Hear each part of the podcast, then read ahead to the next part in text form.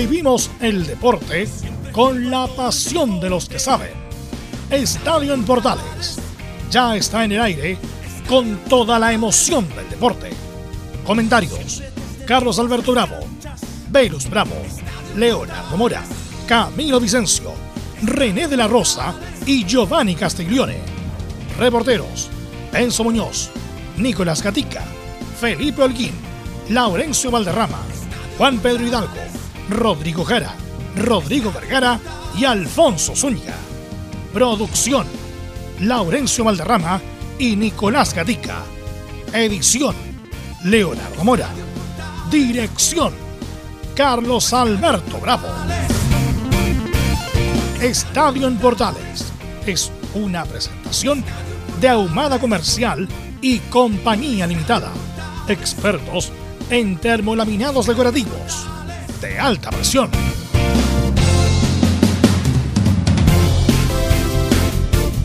Estadio Portales en el aire, 27 de mayo 2021.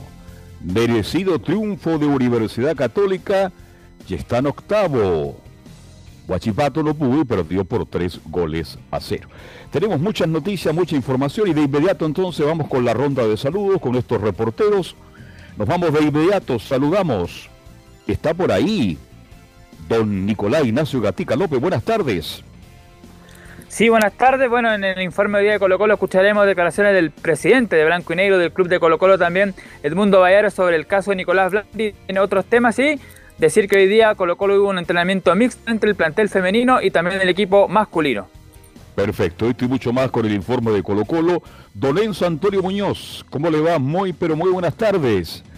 Buenas tardes, Carlos Alberto. Universidad de Chile sigue preparándose para el duelo de este día lunes contra Audax Italiano en el Estadio El Teniente a partir de las ocho y media de la noche, que obviamente será transmisión de Estadio Portales. Ya hay árbitro confirmado, será Eduardo Gamboa. Eduardo Gamboa dirige Audax a la U el próximo lunes 20 horas. Transmite Estadio Portales Digital. Don Felipe Holguín, usted estuvo anoche, usted vivió el gran triunfo de Católica. ¿Cómo está? Buenas noches. Buenas tardes, perdón.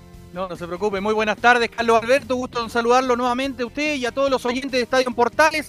Claro, la Católica, eh, después de 10 años, eh, se metió en octavo de final de la Copa Conmebol Libertadores y hay mucha felicidad en las huestes cruzadas.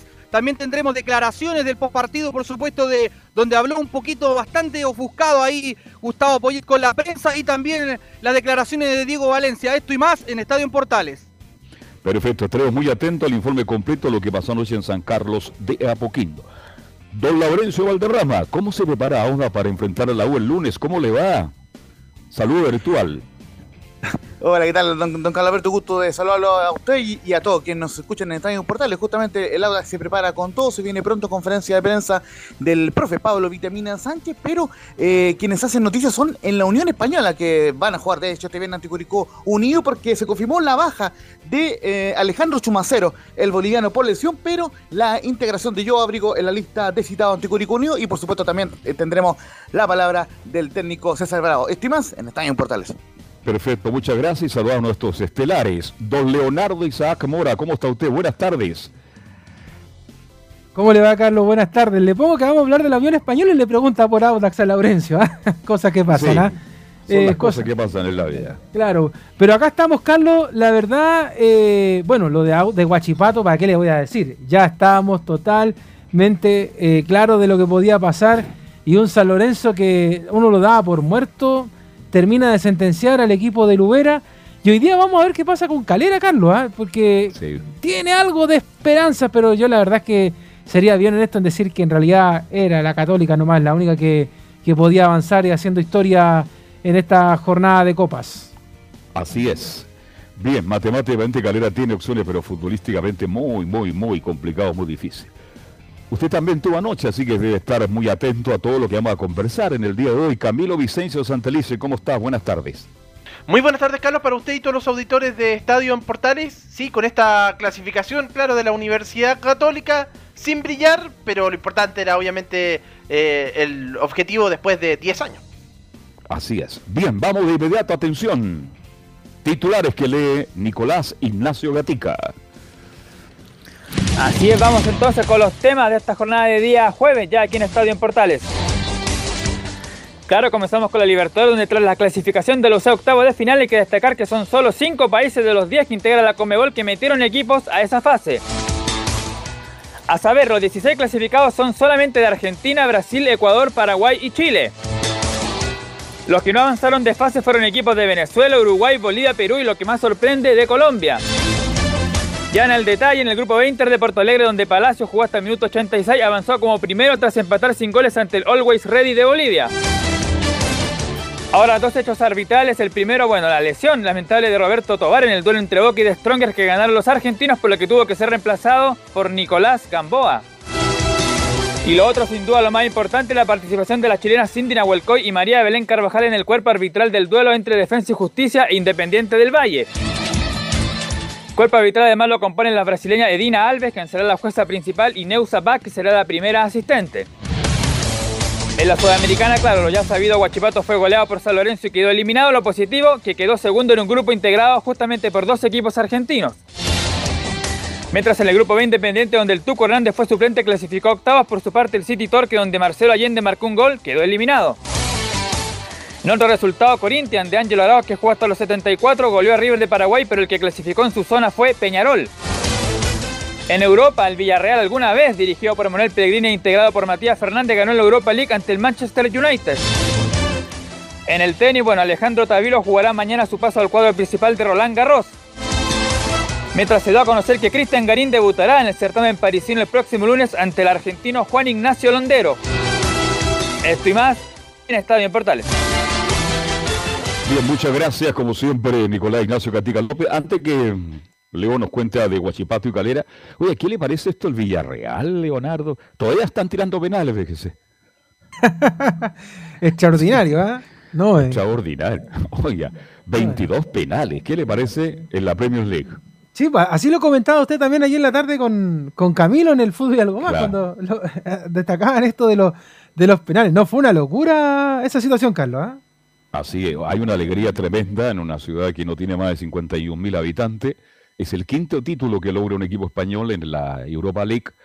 Así que bien por el submarino. Qué importante lo que ha hecho, lo decíamos ayer también, este Pellegrini, porque él va a estar el próximo año, en el próximo torneo, justamente peleando por la Europa League. Bien, Leonardo, usted nos va a contar algo de Guachipato y Calera, ¿no?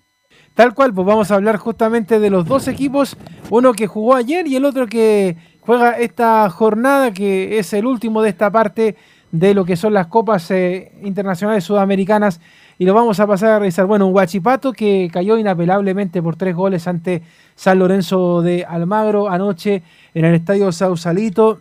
Si quedaba alguna pizca, alguna ilusión en el equipo de la usina, la verdad que Carlos Alberto con el juego de, de San Lorenzo, Guachipato inmediatamente lo perdió esto porque, bueno, a los 10 minutos aparece Nicolás eh, Emanuel Fernández para poner la primera diana.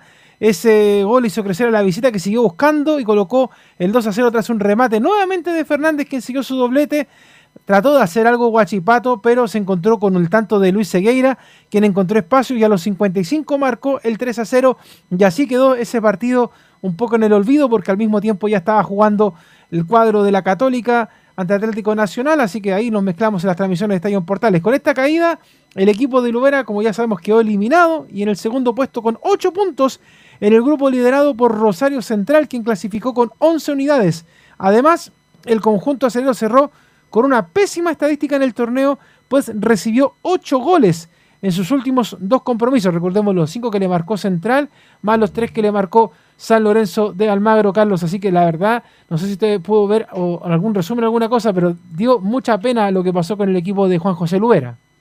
Sí, no, yo vi un compacto porque después ya me puse a ver el partido de la Católica. Este, bien, Guachipato hizo a lo mejor mucho más, Leonardo, de lo esperado porque plantel no tiene, no tiene mucho. Tendrá 11 jugadores, 12 jugadores, en fin. Bien jóvenes. Bueno, Ah, y jóvenes. Entonces, veamos la parte positiva. Primero, terminar en un grupo con ocho puntos no es malo. En un momento dado estábamos entusiasmados con Guachipato. Y terminar segundo ante equipo argentino con ocho puntos no es malo. Y usted bien lo dice. Jugadores jóvenes que van a aprender de esto y va a significar que a futuro Guachipato Lamentablemente en Chile y en el mundo los jugadores jóvenes cuando ya tienen alguna proyección son vendidos. Ojalá que Guachipato los mantenga por un tiempo, a ver si le alcanza para el próximo torneo tener una mejor actuación de la que cumplió y finalizó en el día de ayer. Carlos. Claro. Camilo. Pero lo importante es que ya se mostró una idea de juego, entonces ahí ya, o Eso sea, sí. hay un fútbol ofensivo, por lo menos ya hay un qué con qué, desde- una base desde donde, desde donde partir y, y también, bueno, para el mismo Guachipato y para el propio entrenador Juan José Lubera, que va a estar sin ninguna duda en las órbitas de, de otros equipos. Sí, en ese aspecto sí. Guachipato, más allá de perder, tenía una idea futbolística, un equipo que siempre quiso ser protagonista. Pero esto es Copa Sudamericana, Leonardo, y, y no le alcanzó. No le Ah, alcanzó de porque hecho, hay que tener nosotros- otras cosas.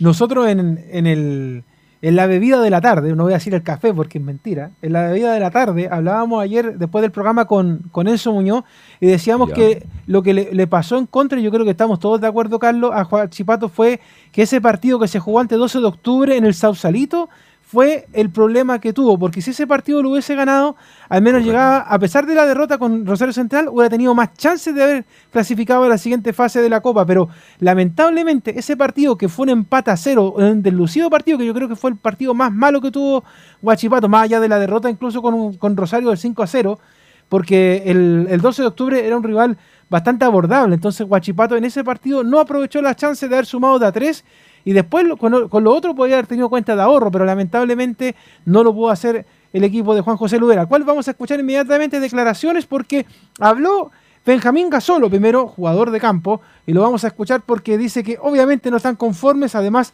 eh, tenían una expectativa enorme. ¿Y quién no? Porque como había partido Guachipato, todos ilusionados con el único equipo que podía sacar la cara en la Sudamericana. Obviamente eh, no, no conformes, eh, quedamos fuera de, la clasificación, nos creamos una, una expectativa enorme eh, con un gran inicio en esta copa. Eh, nosotros mismos fuimos los que, los que eh, hicimos ver el club en, en- lo alto, estuvimos en primer lugar y, no se dio. Yo creo que morimos la nuestra, que, que es jugando al ataque, siempre pro- proponiendo para, para ganar, pero por ahí con, con rivales de jerarquía eh, nos pasó la cuenta, quizá eh, la inexperiencia que, que tenemos como grupo, pero sin duda esto nos sirve como aprendizaje eh, para el futuro, ya que somos un grupo súper joven, que con mucha hambre, con muchas condiciones y, y dentro de todo eh, siento que hicimos una, una buena fase de grupo.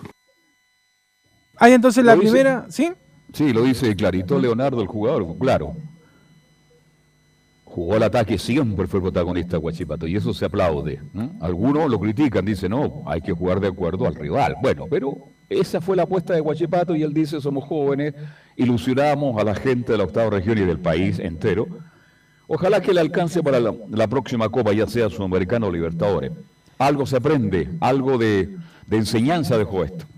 Claro, y como lo decía Camilo, dice Gasolo también que de todas estas experiencias se saca algo y obviamente le sirve para lo que es el torneo local. Obviamente todas estas experiencias eh, nos enriquecen como, como jugadores, eh, nos generan un roce distinto, nos, nos medimos con, con jugadores de, jerarquía, San Lorenzo, un equipo de, de los más grandes de Argentina, y nos sirve para, para equipararnos, para saber en qué nivel estamos. Y obviamente eh, hay que quedarse con lo bueno que hicimos en esta copa y, y llevarlo a cabo en el, en el torneo nacional. Hay entonces la palabra del defensa, eh, Benjamín Gasol. Vamos con la palabra también del técnico Juan José Lubera, porque eh, habla con respecto a lo que fue el rival, pues dice que San Lorenzo les ganó bien. San Lorenzo nos ganó bien y hay que aprender de esta copa, de este torneo internacional, eh, muy conforme con todos los futbolistas del club, lo hemos dado todo. Sin lugar a duda, en las últimas dos fechas no, no pudimos cumplir con las expectativas que teníamos, con la ilusión que teníamos hoy, pero muy tranquilo con el proceso que se dio de manera internacional y a, abocarnos principalmente ahora pensando en el campeonato local, en, en Antofagasta, y, y más adelante veremos la etapa de, de mercado de pases y, y no es una evaluación para ahora. Eh, Ahora simplemente seguir partido a partido y respaldar a este grupo de futbolistas. Bueno, y algo que hablábamos recién también en el programa, Juan José Lubera lo reconoce, también dice que el club está haciendo buenos cimientos con los juveniles. Se decidió competir con este plantel. Creo que el club está haciendo buenos cimientos a futuros juveniles. Tenemos una plantilla competitiva. Nos alteró eh, esta copa y el inicio del campeonato algunas lesiones. Y hubo partidos que, que lo hemos reemplazado bien a ciertos futbolistas Hoy por ahí se notó la ausencia a lo mejor de Walter, de Chris, de Nicolás, de, Israel. Pero sin lugar a duda los chicos que lo han hecho lo han hecho muy bien. Eh, no fue una cuestión individual, sino una cuestión colectiva, tanto contra Rosario como hoy con San Lorenzo. Y, se notó también la jerarquía de dos equipos argentinos muy competitivos.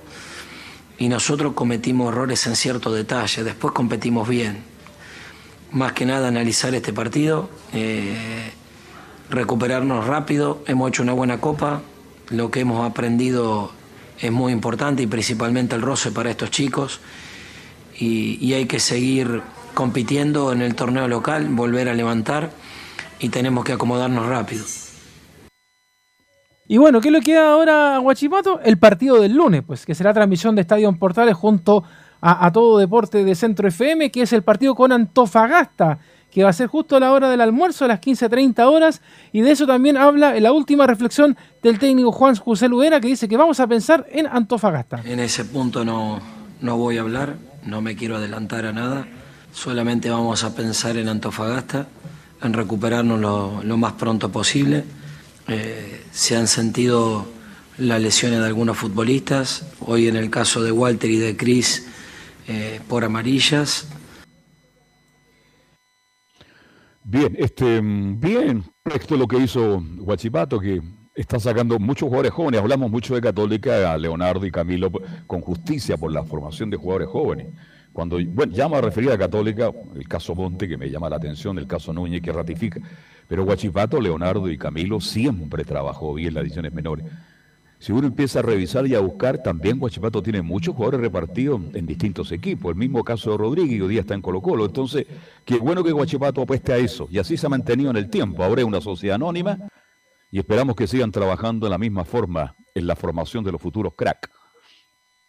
Claro, pues bueno, lo, demostró. De hecho, no se hicieron grandes inversiones en Guachipato, sino que más bien se, se apeló a a buscar eh, a jugadores más jóvenes, a, a jugadores más nobles, que además eso también le sirve bastante a Guachipato, porque, como dice usted, pues Carlos, porque los equipos de, la zona centro, los equipos capitalinos, incluso después miran a estos jugadores y Guachipato ahí hace buenos negocios en ese sentido con llevar jugadores jóvenes a, equipos de la capital, pero también eh, llevó algunos un poquito más experimentados, como por ejemplo el caso de Israel Poblete y otros que, Masanti, por ejemplo, que también hay que destacarlo, y que de hecho también eh, la prensa internacional cuando se jugaban los partidos también destacaban el juego y le hacían harto seguimiento de cámara, sobre todo en la previa de los partidos, en las transmisiones de lo que fue la Copa Sudamericana.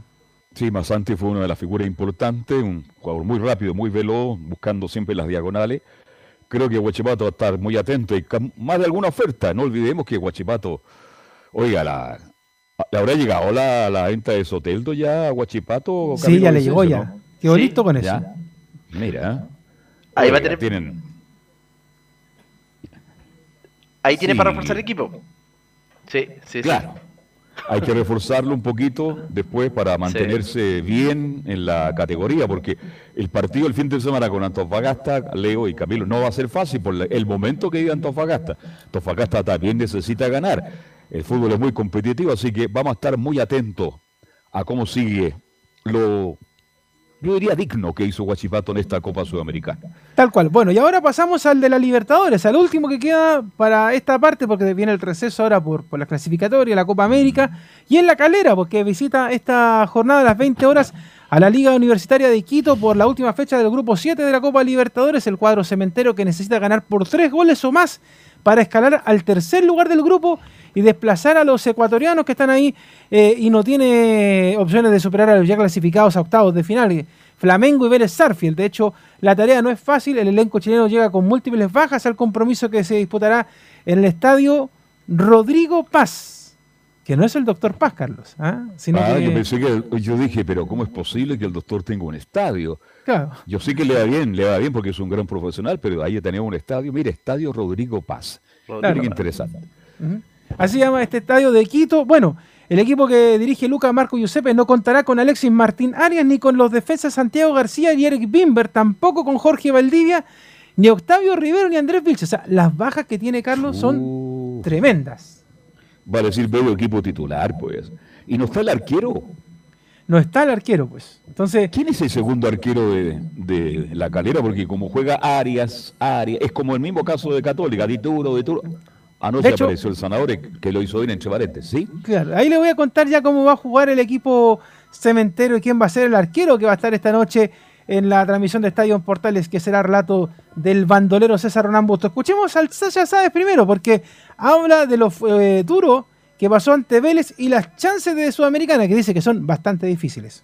No, la verdad que, que fue, fue duro porque no era, no era el resultado que queríamos contra Vélez, teníamos la ilusión de, de hacer un mejor partido, de poder conseguir los, los tres puntos visitantes y poder eh, seguir prendidos en la pelea. Este, lamentablemente se nos complicó, Eh, hoy las chances de Sudamericana son, son muy difíciles y bueno, este, nos tratamos de enfocar en estos días que, que estuvimos entrenando, en tratar de, encontrar la mejor manera de ir a, a Ecuador y, y hacer un, un buen partido y ojalá poder, poder conseguir el triunfo. Ahí está entonces la, primero de Sebastián Sáez, quien habla obviamente de lo que ha pasado y de las posibilidades que de verdad son un milagro si es que llegara a pasar a la Copa Sudamericana el equipo cementero. La segunda que vamos a escuchar tiene que ver con el tema de la altura, porque ellos van a tener la altura a, favor y esto también lo comenta Sebastián Sáez en Estadio Portales. Sí, tal cual, vos lo decís, eh, por ahí como nosotros tuvimos eh, en el partido local, que la, ventaja por ir del césped sintético, eh, los diferentes factores del clima, bueno, ellos allá van a tener la altura, que es un factor fundamental, en la cual ellos ya están acostumbrados y va, a ser muy difícil, va a ser complicado, trataremos de, hacer la, mejor estrategia que, podamos para, para también tampoco volvernos locos y que, y que nos jueguen contra la altura. ¿No? Obviando lo que pasó con la banda cementera hace algunas semanas en ese partido con la Católica, dice Sebastián Sáez que eh, no se dieron los resultados, pero que la gente se sintió identificada con el equipo. a la gente que nos acompañe, que, que nos siga acompañando. Yo creo que más allá de que no se dieron los resultados, eh, la gente se sintió identificada por, por la lucha que tuvo el equipo en este tremendo grupo que nos tocó, porque fue muy difícil en esta primera participación en Copa. Entonces yo creo que se sintieron identificados y que, están muy, muy contentos con el, con el rendimiento y con lo que dio el equipo. Entonces que, que siga por ese camino, que mantenga la ilusión y que si las cosas no nos salen, que nos sigan apoyando porque, porque en el torneo, el torneo local es largo y este equipo tiene mucho para dar. Ahí entonces las palabras de Sebastián Sáez. Bueno, usted me preguntaba, ¿y quién es el segundo arquero? pues, de- ¿Quién de es este el arquero? No, no es Cristian Tejo, ¿no? No, no es Cristian Tejo, no es Enzo, ninguno del equipo de Estadio Portales va a jugar al un arco. tremen- tremendo arquero, ¿ah? Para la información que yo manejo. Era un espectáculo verlo jugar ahí, en el arco de Radio Portal en un tiempo. Claro, ahora están jugando con, con Marcelo Suárez ya en las canchas de hielo de, de Punta Arena. Bueno, el Ahora que va a ser... con nieve, ¿ah? Ya. Claro. Sí. De, de hecho, están llegando las primeras nevazones por allá a la zona, así que están jugando con bolitas de nieve. Bueno, el famoso Manotas es el que va a estar a- al arco Miguel Vargas. Él será el arquero de este partido. Bueno, el resto del equipo lo compone Simón Ramírez, Cristian Vilches, Matías Navarrete, Yerko Yanedel, Gonzalo Castellani, Matías Cavaleri, Esteban Valencia, Ariel Martínez, Jason Vargas y Sebastián Sáez. Vuelvo a reiterar nuevamente que tiene varias bajas el equipo, Alexis Martinaria, Santiago García, Eric Bimber, Jorge Valdivia, Octavio Rivero y Andrés Vilches. Y por el lado de Quito, de la liga, tiene que sostener el tercer lugar que hoy tiene en puestos de Copa Sudamericana como premio de consuelo y lo van a hacer con Adrián Gavarini, José Quintero, Franklin Guerra, Anderson Ordóñez, Cristian Cruz, Jordi Alcibar, Lucas Villarruel, Matías Zunino, Johan Julio, Billy Arsen y Luis Amarilla. Así que vamos a estar atentos, por supuesto, desde las 7 y media ahí, media horita después de fútbol y algo más, con este partido entre el equipo cementero por la Copa eh, Libertadores, buscando el milagro de quedar en la Copa Sudamericana, aunque ya lo dijimos, Carlos, en realidad eh, yo creo que siendo bien sensato, solamente la Católica es la que va a avanzar de todos los equipos chilenos de esta fase. Que lamentable lo de Calera porque contrató jugadores y usted me dio una nómina de seis ausentes partiendo por Valdivia. Resulta que esos jugadores prácticamente no estuvieron en partido importante. Tal vez si fueran estado, pues, eso había que verlo en todo caso, habrían sido más competitivos. Pero en el tiempo Calera nunca estuvo en esta instancia y será importante mantenerlos más con mejores jugadores. A ver, con jugadores no están avesados porque sabemos lo de Valdivia, eh, Camilo. Sabemos que Valdivia puede estar dos, tres partidos, pero puede desaparecer. Ese es el, ese es el gran problema que tuvo Calera en contratar a Jorge Valdivia, que ya está jugando muy poco. Y cuando jugó Carlos, marcó la diferencia. Contra Vélez Arfield eh, eh, se notó al tiro. Lo, destacaron los mismos comentaristas argentinos, el Bambino. El, bueno, el, Bambi estaba loco, el Bambi. ¿ah? Exactamente, sí, sí, sí. Oye, estaba... no estuvo el Bambi, ¿ah? No, y había varias críticas para el que estaba comentando, pero bueno, eh, sí, sí, y bueno, pero en realidad marcó la diferencia en, esa, en esa oportunidad. Creo que fue competitivo, por lo menos Calera en esta, en esta Copa Libertadores. Lo mismo contra Flamengo cuando jugó allá en Brasil perdió 4-1, pero, pero algo intentó el segundo tiempo eh, y estaba enfrentando a rivales de categoría que eran favoritos para, pasar en la ronda. Absolutamente, equipos de verdad. Bien, Leonardo, hacemos la pausa, seguimos, nos vamos a tiro a, San Carlos. Vamos a la pausa, pues, Carlos. Vamos a la pausa. Atención, y se viene todo lo que ocurrió anoche en San Carlos de Apoquindo, lo que usted no vio nos va a contar Felipe Olguín. Ya estamos de vuelta. Radio Portales le indica la hora. Las 2 de la tarde, un minuto. ¿Quieres tener lo mejor y sin pagar de más? Las mejores series de televisión, los mejores eventos deportivos, equipo transportable, películas y series 24/7. Transforma tu TV a Smart TV. Llama al 973-718989. Twitter arroba panchops. Visita www.radiosport.cl, el sitio web de la Deportiva de Chile. Programas, noticias, entrevistas y reportajes, podcast, radio online y mucho más. Todo lo que pasa en todos los deportes lo encuentras en www.radiosport.cl. La Deportiva de Chile en Internet. Porque lo bueno puede ser aún mejor. Prepárate a conocer la evolución de la Primera de Chile. Bienvenido a Portales Digital. Ingresa ya a www.radioportales.cl y descubre nuestra señal en vivo en audio y video, además del tradicional 1180M. Mantente al día con las últimas informaciones de Chile y el mundo e interactúa con nosotros a través de nuestras redes sociales en Facebook, Twitter e Instagram. Recuerda www.radioportales.cl La nueva multiplataforma de la Primera de Chile ahora es aún mejor. Termolaminados de León, tecnología alemana de última generación. Casa Matriz, Avenida La Serena, 776 Recoleta. Foro 22 622 5676. Termolaminados de León.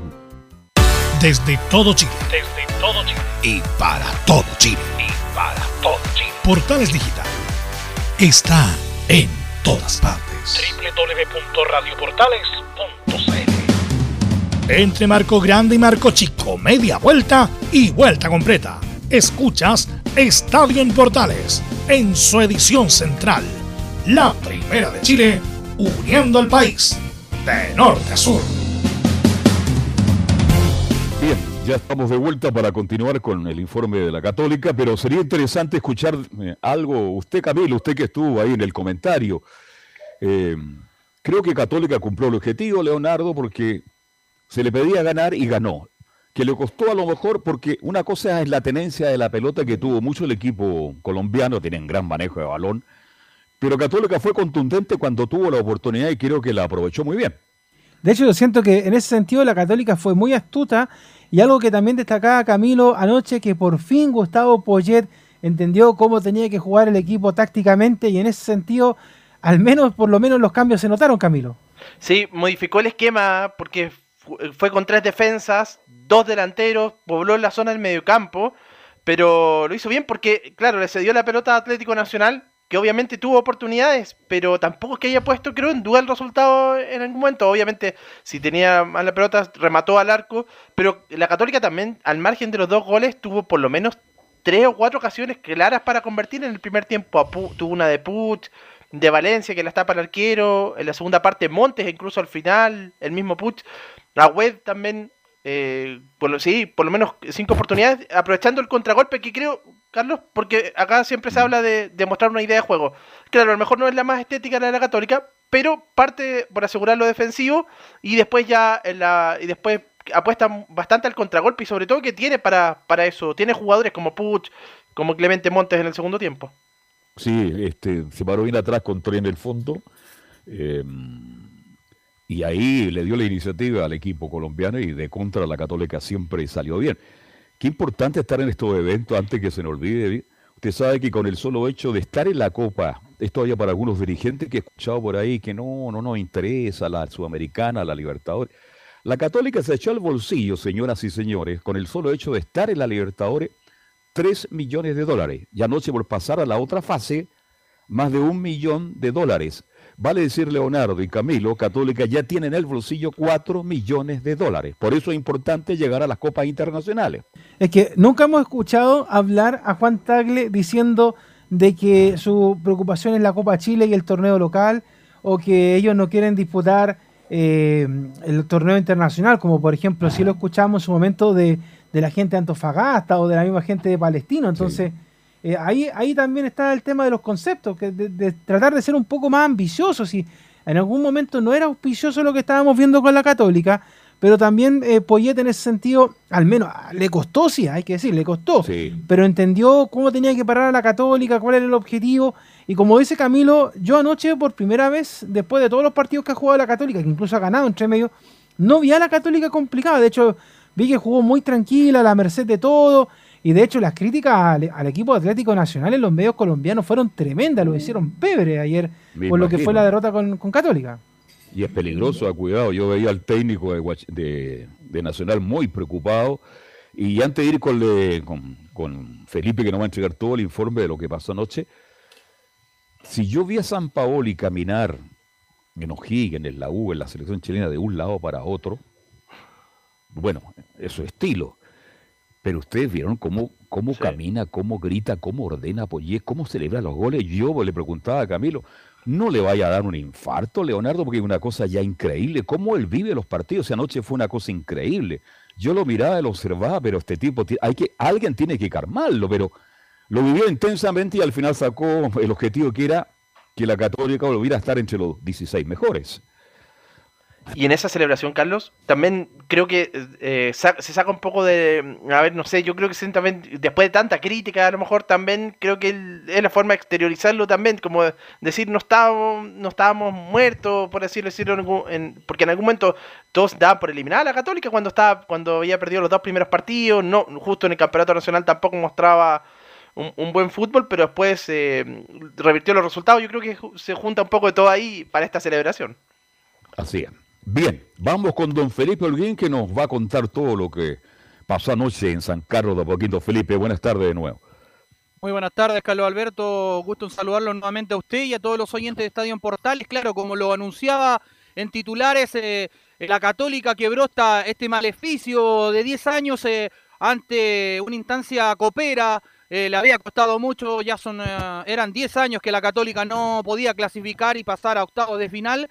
eh, y eso se notó eh, sobre todo a los comienzos, los primeros minutos eh, del partido. Lo decía Camilo ahí en sus comentarios en el partido de ayer. Y bueno, la Católica en este caso ya tiene que esperar eh, el, el sorteo que se va a hacer este primero de junio, donde se va a decidir en el Bombo 2 quién va a ser su rival y eh, los rivales más o menos para que la gente sepa quiénes podrían ser. Está en el Bombo 2 está Sao Paulo, Boca Juniors, Cerro Porteño, River Plate y está Olimpia y Defensa y Justicia. Esos son los equipos más o menos que tendría la Católica en este caso y tendría que esperar que Flamengo y Vélez Arfield entre estos dos se salga uno para el bombo 2 de la Católica y quien eh, llegase a ser el rival directo de la Católica en estos octavos de final. Bueno, los equipos a esta altura, Camilo y Leonardo, bueno, son todos de primera línea. cualquiera que le toque es difícil. Me acordé mucho de la radio Bombo, entre paréntesis, Camilo Vicencio. Ah, para la Copa América fue ¿Verdad? Sí, radio. Claro, cuando me habla del bombo, Leonardo, Felipe me acordé, la radio Bombo, ¿se acuerda? Que Sí, pues. impacto? Sí, Ah. pues de hecho, César Navarrete se quedó con una de las radios que, que regalaron para la radio Bombo. Mira, a mí no, ni siquiera me entregaron una radio, voy a reclamar. Bueno, son Para la gente que no sabe, eh, hay que recordarle que en el locutorio central de la Portales se instaló un bombo. Y durante los partidos de la selección ahí se tocaba el bombo todo el partido, porque era la idea de acercar a los hinchas al estadio. Claro, y yo, atención público del estadio, aquí está el bombo, que la gente que está en el estadio, por favor, aliente a Chile, y ahí aparecía el aliento porque se repartieron muchas entradas en el Estadio Nacional. Fue una linda experiencia la que vivimos en esa instancia. Felipe, volvemos contigo para el informe de anoche. Felipe, Claro, y- sí, una, eh, es cualquiera de los primeros que ya han salido, ¿cierto? A eso va a tener que enfrentar la Católica. Claro, sí. Ya. No, eh, enfrenta a los que salen en el, en el- Por ejemplo, hay dos bombos. Está el uno que está compuesto, por ejemplo, eh, de siete equipos clasificados. Ah, Estos son ya. Atlético Mineiro de Brasil, de Eduardo Vargas y Jul, Racing Club de Argentina, de los chilenos Mena y el arquero Arias, el Barcelona de Guayaquil, del Quito, eh, que pasó por el fútbol chileno, en la Ah, Católica, y Díaz. Argentino Junior, sí, el Quito Díaz, Argentino Junior, bueno, que tiene ahí a Ábalos y al demonio Auche, Fluminense que tiene por supuesto a Fred, el goleador, y a otro joven talentoso que no recuerdo bien el nombre, Inter de Porto Alegre de Brasil y el Palmeiras brasileño. Eso sería el primer bombo que tendría ya listo. Faltaría solamente que se definan los otros dos que les decía yo, que Flamengo que entre en el segundo bombo para que se cierre y bueno, el sorteo sería el primero de junio. Ah, Oiga, este, una pregunta para el panel. En casi todos estos equipos que están clasificados hay jugadores chilenos, ¿ah? No Sí. deja ser interesante. En el pasado, Leonardo y Camilo, ¿cuándo teníamos jugadores chilenos en equipos tan importantes de esta parte del mundo? Y en una fase como es la Copa Libertadores. Entonces también tenemos que pensar en eso que algo más avanzado, ¿ah?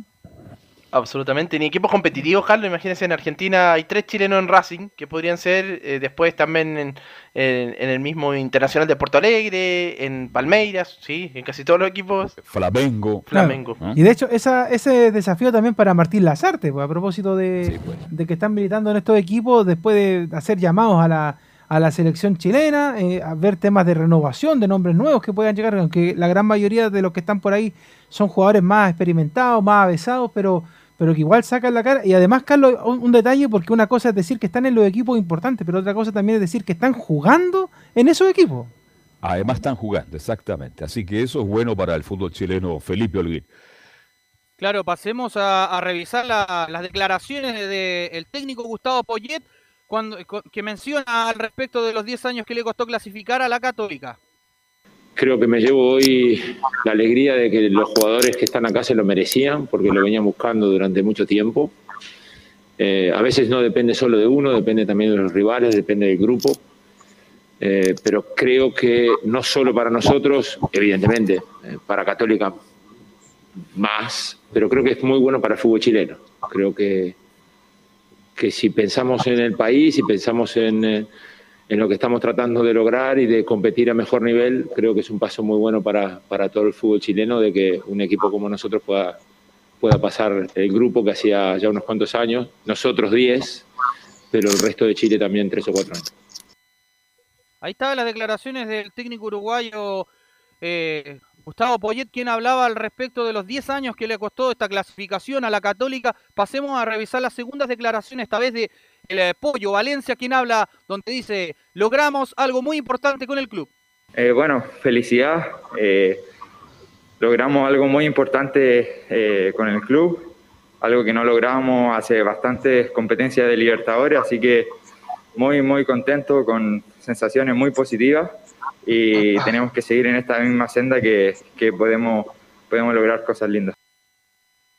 Ahí estaban las declaraciones, muchachos, del Pollo Diego Valencia, quien hablaba al respecto de esta conferencia de prensa.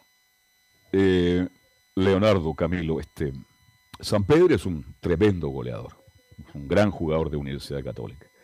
Pero las veces que no está San Pedri, yo he sido crítico de Valencia. Yo reconozco cuando digo algo, he sido crítico de Valencia, pero cuando Valencia está él de centro delantero, cuando él sabe que él tiene que estar ahí en el, ataque de la Católica, se ve mucho mejor. Y anoche, al no estar San Pedro, a sentirse él como titular en la posición que le acomoda, porque él es centro delantero, yo lo vi muy bien. No sé cuál es la opinión de ustedes. Sí, yo también, Carlos, lo vi y, y creo que ha sido un rendimiento que ha venido en alza en los últimos encuentros, convirtiendo goles, también asistiendo. Y goles importantes también, pues si fue en Copa Libertadores, anotó dos.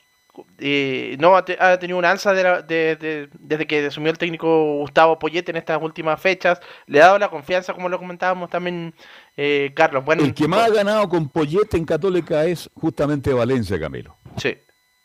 Se o sea, en, realidad, Carlos, si uno va revisando, eh, la Católica tiene hartas ganancias con jugadores jóvenes, aparte de Valencia, Sí, no, que, que ha tenido muy buenos partidos, pero como lo ha dicho Camilo en otras oportunidades, el mismo Clemente Monte, Marcelino Núñez, y así una cantidad enorme de jugadores jóvenes que la Católica le ha dado la oportunidad, primero porque han estado en tiempos de vacas gordas, hay que decirlo, o sea, más allá de los traspiés que ha tenido Católica, están arriba en la parte alta de la tabla, ahora clasificado a la siguiente fase la Libertadores, entonces la Católica se ha dado un poco esa libertad de probar jugadores jóvenes para eh, obviamente hacer el buen funcionamiento y que además se nota que no, que no es que estén por obligación, sino que porque lo hacen bien. Pero también por otro lado, eh, y ya lo hemos hablado latamente el tema, eh, ha dejado un jugador bien importante fuera de toda órbita, como ha sido el caso de Diego Buenanote, pero por el otro lado, por lo positivo al menos hay que destacar que el Tati, que Juan Tagle y, los técnicos que han pasado también han sacado muchos jugadores jóvenes para el cuadro de la franja. No, estamos absolutamente de acuerdo. Yo, ahí me encantó Núñez, más allá que tuviera el balón, cuando lo tuvo, lo entregó bien, trató de estar en una posición que no es la de él, entonces tiene doble mérito. Y bueno, uno se pregunta al final, ¿por qué no entró ante Monte? Porque cuando entró Monte con su velocidad, con esas ganas que él tiene, mire la habilitación que le hace justamente a Valencia. Y Valencia hace el gol en posición de centro delantero. No, Católica ha sacado este, buenos dividendos con estos jugadores jóvenes y lo demostraron en el torneo más importante que es la Copa Libertadores, Felipe Olguín. Claro, bien lo decía ahí Leonardo Isaac. Claro, eh, tenía, tiene varios jugadores en la cantera, la Católica. Marcelino Núñez, uno que es inamovible en el esquema táctico de Gustavo Poyet. Es ta- también, ¿por qué no decir el, el buen partido también que ha tenido altos y bajos también? eh, Ignacio Saavedra, el Catuto Rebolledo, que ayer no pudo estar porque de, urgencia para tomar las precauciones por el tema del COVID, eh, prefirieron sacarlo también de, de la- oncena titular, iba como capitán. Y bueno, otro también que fue eh, que ha perdido todas las la oportunidades, en este caso el Gastón Lescano, quien ha quedado fuera también, al igual que Diego Buenanote, que han sido como los cortados, en este caso de, del técnico uruguayo, que de hecho ayer en las conferencias de prensa estas que se hacen por Conmebol, estuvo bastante molesto al responder, eh, no sé, de mala manera de- a los colegas eh, periodistas que estaban ahí, pero bueno, es parte de él, yo creo que es una forma como... Pero, ¿por qué de- estaba molesto, Felipe? porque se le contestó mal a, a una compañera y, y a otro colega también de, de Pero, otra pero, fue, radio. pero fue por algo en particular, le preguntaron algo que no le gustó otra vez al técnico. No, fue una pregunta táctica más que nada. Le preguntaron por el esquema de juego si le había parecido bien eh, este parado de. Porque al, al principio la Católica se paraba con tres en el fondo, pero era como un cinco. Cinco en el fondo y, y eso fue el- la pregunta. Y él le dijo no sé. Y, ah, y cuando preguntó también otro colega de otra radio, eh, también eh, lo mismo. O sea, eh, se- fue como un poco molesto, fue como. Y después se empezó a reír. Entonces, eso fue.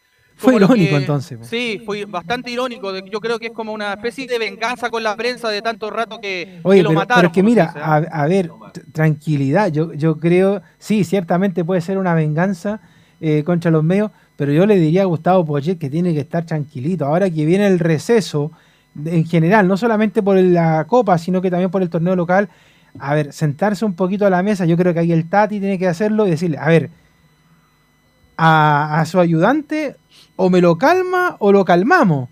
Porque no puede ser que tres veces ya durante este periodo lo hayan tenido que expulsar y haya tenido que jugar con alguien alternativo ahí para apoyarlo en la cancha.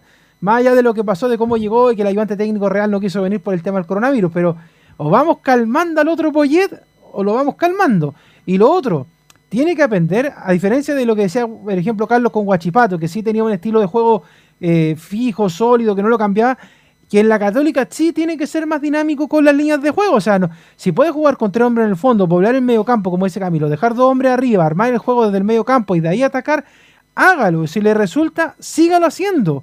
Pero no siga insistiendo con su sistema de juego que no le funciona y que además tampoco tiene los nombres para hacerlo. O sea, si quiere ser irónico, deje que pasen un par de partidos y que la Católica gane y que se convierta en un equipo regular, porque más allá de lo que yo decía hace un rato, de que la Católica está arriba, está bien, está ok, no es un equipo regular, Camilo. No estamos de acuerdo en eso, perdón, Camilo. Este. Ahora, el que está cortado en la Católica es Buenanote, eso está claro. Buenanote está cortado en la Católica.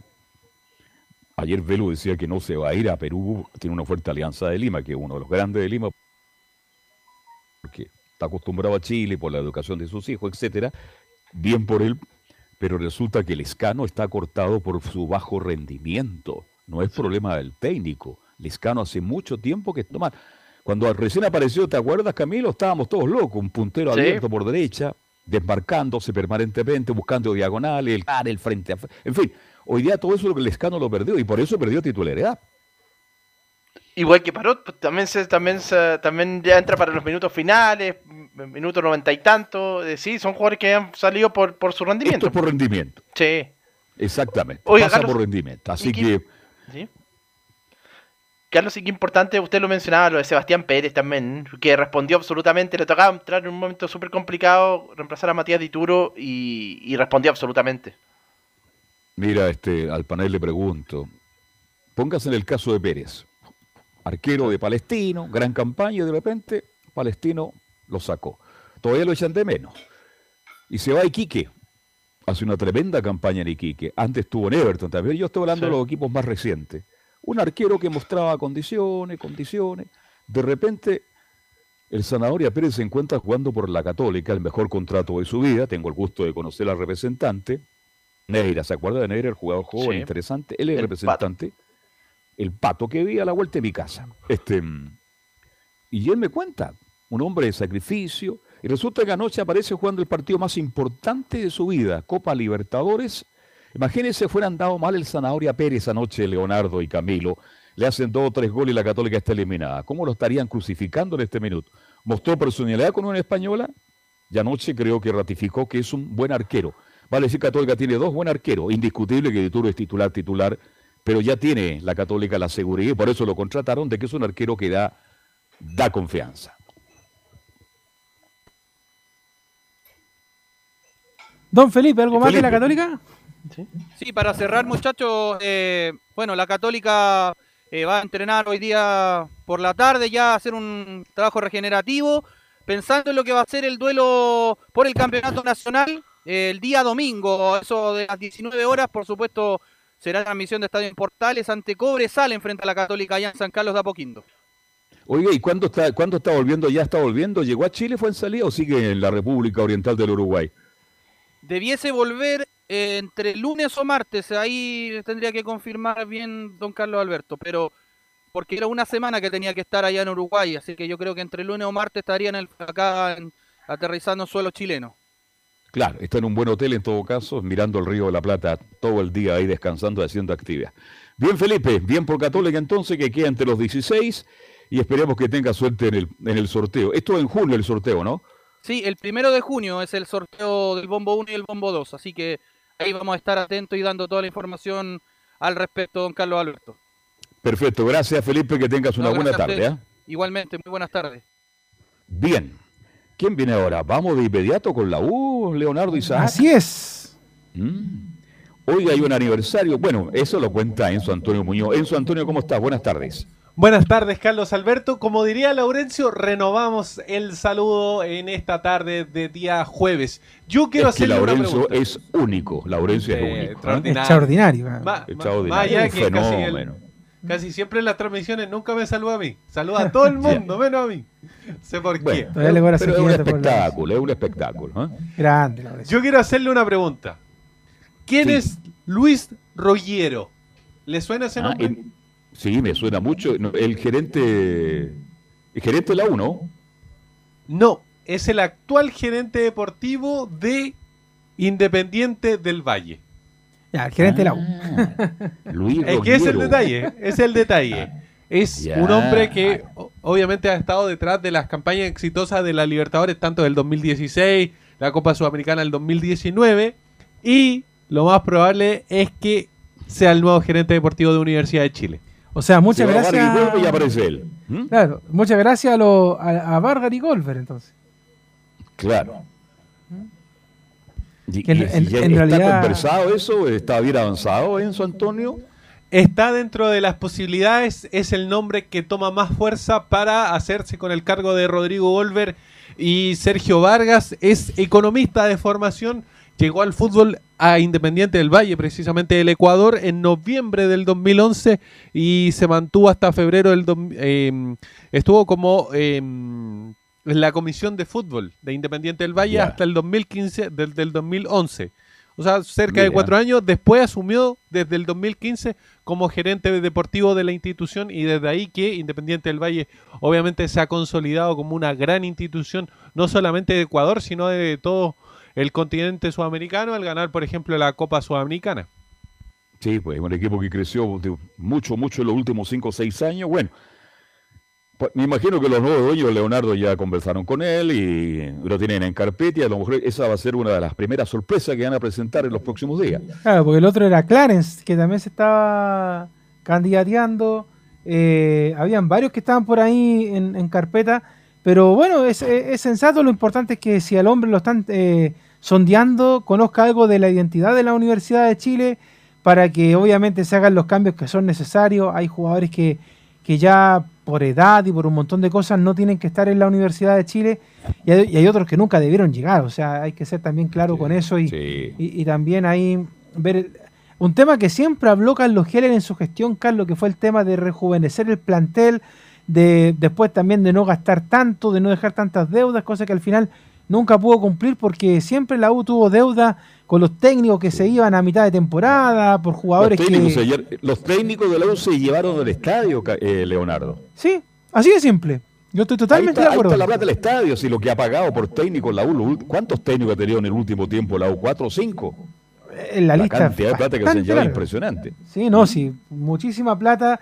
Entonces, eh, ¿y para qué decir de los jugadores? Jugadores que, que han venido por seis meses, se van y, los contratan por más tiempo, y después no saben qué hacer con ellos, los terminan mandando a préstamo.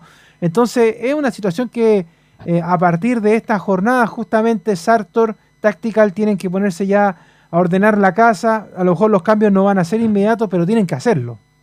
Sí, deben estar trabajando sobre eso en San Antonio Muñoz.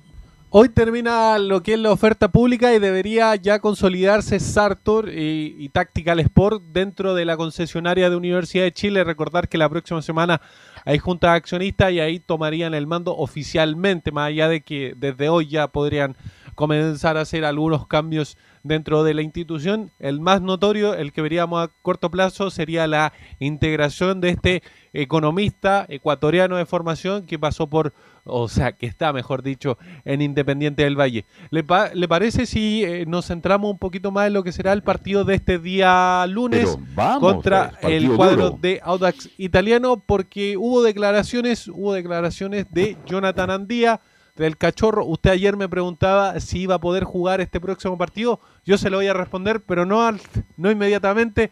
En la segunda, en la, en la primera que vamos a escuchar de Jonathan Andía tiene que ver con el partido que pasó, con el partido de Everton que perdió la U.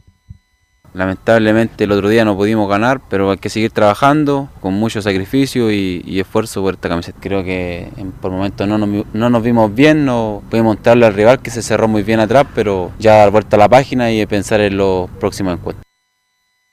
Ahí están las palabras de Andía haciendo una autocrítica de lo que fue el partido pasado. Le dicen el cachorro, ¿no?